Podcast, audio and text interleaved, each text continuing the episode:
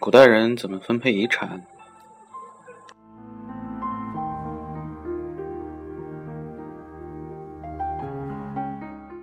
甭管朝代怎么改，基本上都是一个路子。首先呢，嫡长子继承父亲的权利地位和责任，然后呢，父亲的所有孩子啊，包括他的庶子、呃嫡子等等等等，这些都有平等的财产继承权。也就是说，啊，大家都一样，都均分。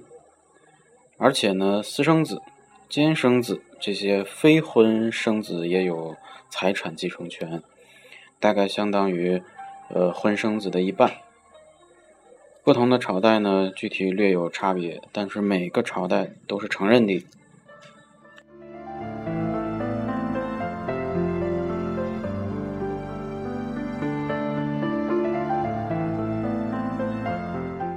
就算父亲和家族不承认这个孩子，那么没关系，只要这个孩子有办法证明他的血缘，遗产就有他的一份儿。